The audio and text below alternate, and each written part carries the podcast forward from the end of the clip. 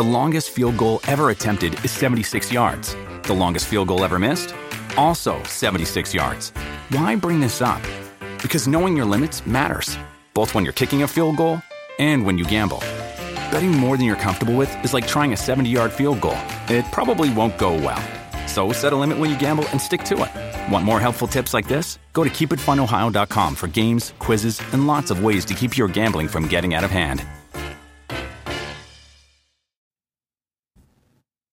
All right, guys, we're going to be trying on a couple concepts together here this episode. So I've been reading, or I just finished actually, The Lucifer Effect by Dr. Zimbardo. Really good book, and it's very, it's really been triggering some interesting ideas in my head for sure. So I'm not going to go into a book review in this episode. I am going to talk about some of the topics that he gets into, though. I'm also going to be taking us back to one of my first episodes, which is pluralistic ignorance, which I still can't say without slowing down. Now, the concept is actually really important. So we're going to be talking about it a little bit. So let me first start with the short story. Um, I was sitting in the coffee shop the other week working on my last episode, and out of nowhere, there's this massive car accident out on the road right outside. Now, there's this god awful sound of tearing metal and squealing tires and shattering glass and all that other good stuff. So I look up and I see an SUV being lifted up into the air by a Civic that had smashed into it, and the smaller car was lodged underneath the back where the rear tire used to be. And as the tire is flying 50 feet down the road, the two cars are kind of spinning in this like corkscrew. And the Civic eventually like detaches and skids down to a stop down the road. So what happens next? Well, obviously everybody runs to the window and starts staring, of course. So traffic stops, everybody's in shock, nobody knows what to do. So immediately there's a couple of things that come to mind for me. The first is the concept of pluralistic ignorance. Now the second is conformity. So the last is my four years of training in the Marine Corps infantry. So I don't really know why my research into psychology took precedence over that training. I would have liked to believe that I would be like a little bit quicker to respond, but it didn't. So as soon as this happened, instead of jumping up to help, I'm sitting there thinking about like the psychological, the, the social dynamic factors that are taking place right there. So I'm watching everybody else stand there and I'm realizing that these group dynamics are playing out and the the concepts are flashing through my mind. And when people don't know what to do, they look to each other for guidance. Okay. When nobody really knows what to do, though, in a severe accident like that, um, what they do is they look around to everybody else because they figure somebody must know.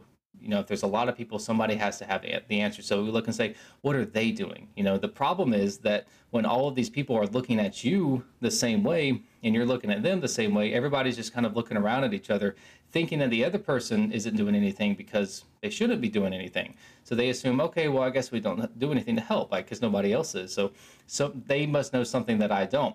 The reality is that they're looking to you for the same thing. Everybody has that deer in the headlights effect. Okay, so people keep driving by or they keep standing around because that's what we're all doing. So I've been in a couple major accidents before, unfortunately, and uh, the last one almost killed me actually and I was really upset because nobody stopped to help me, and I genuinely needed help at the time. I really could, but I, I couldn't even flag anybody down. They just kept speeding by as I'm literally stumbling, stumbling down the street and um, trying to find service, and like nobody even slowed down for me. So the reason is not because people don't care. They just they don't know what to do. Like they, it freaks them out, and they're like, "This is a new situation." People exist on autopilot. They live on these programs. They're not like we don't go around thinking throughout the day. So when we do see an accident, when we do see something that's like causes us to think, we typically just kind of go about our business because it's like that doesn't fall into the normal course of events. So they look around to see what other people are doing, and you know those people aren't helping either. So we keep going.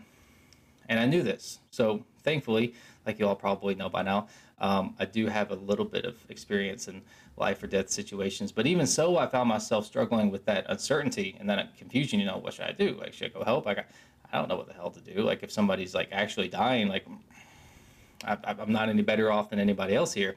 And in hindsight, it seems kind of obvious, but in the heat of the moment, it's difficult to get to that point. So, what I did know is that I had some basic trauma care ability, and more important, if I got other people um, to follow me, you know, that would break the spell of uncertainty. And maybe somebody else would have more knowledge than I did, and they were just too scared to get like to, to take that first step. So once the one person goes to help, other people will usually follow behind because they're looking to others for guidance after all. So I eventually like kind of snapped out of it. I went outside, I opened the door of the closest car, and, started doing what I could to help. Now, the airbags had definitely saved their lives without a doubt. So thankfully, nobody was seriously hurt. But um, I looked at someone, I told them, you know, go call the ambulance. Uh, went to the next car, and you know, sure enough, as soon as I was out there, a bunch of other people followed me. Okay, and again, like nobody really knew what to do, but everybody kind of cared and wanted to help and wanted to be a part of it and wanted to do what they could. Um, so we kind of just got everybody taken care of. We got them out of the car. We got traffic moving again. Um, and we just kind of took care of them until first responders showed up and everybody was okay. So it was a nightmare, but there were a lot of concerned citizens that were ready to do whatever they could. It was actually really touching because like a lot of people came out to help.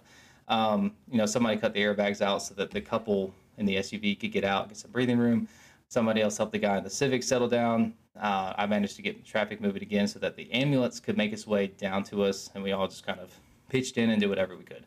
Now, the reason I'm telling you this story is to il- illustrate the fact that humans are essentially herd animals, whether we want to admit that or not. We're very social, and we look to one another for direction and for authority. And that's very important to understand in this day and age. The mob rule is a very scary thought, but it's true. So the work of Dr. Zimbardo, it makes it it really makes you stop and think about just how easy it is to get swept up in group dynamics. And the whole point of his book is about how situational factors can cause normally good people to turn into monsters and to commit these horrible atrocities. And we like to think that, for example, the guards at Auschwitz, gang members, and the cops who have brutalized innocent people, that they're all kind of cut from a different cloth, that they're fundamentally just different, and they have a certain capacity for evil that we lack. And the reality is that good and evil is kind of a sliding scale. And the full potential of that spectrum exists inside every single one of us. So, how do mass murderers relate to car accidents? Well, it's simple. One of the things that allows these atrocities to be committed in the first place is the silence of people who disagree. It's that evil by omission. And um, you know, I was a bouncer for a good while. It's a pretty, it's a pretty sketchy places, and never have I once seen a mass brawl just start out of nowhere it always escalates very slowly. Somebody is usually instigating everything, but they're constantly looking to other people for either approval or disapproval. And if they don't feel like they're getting support or if people are actively trying to discourage them, they usually don't keep going. There, there are some exceptions, but in general, any like large scale fight, like it escalates because their friends don't do anything to stop it. The, the authority figures in that environment, they don't do anything to stop it. And in the military, I saw some of these, um, some firsthand instances of severe hazing and just you know straight up abuse but somebody always seems to be a little bit more creatively twisted and they like to push the envelope a little further and further. But there's a really important dynamic to keep in mind.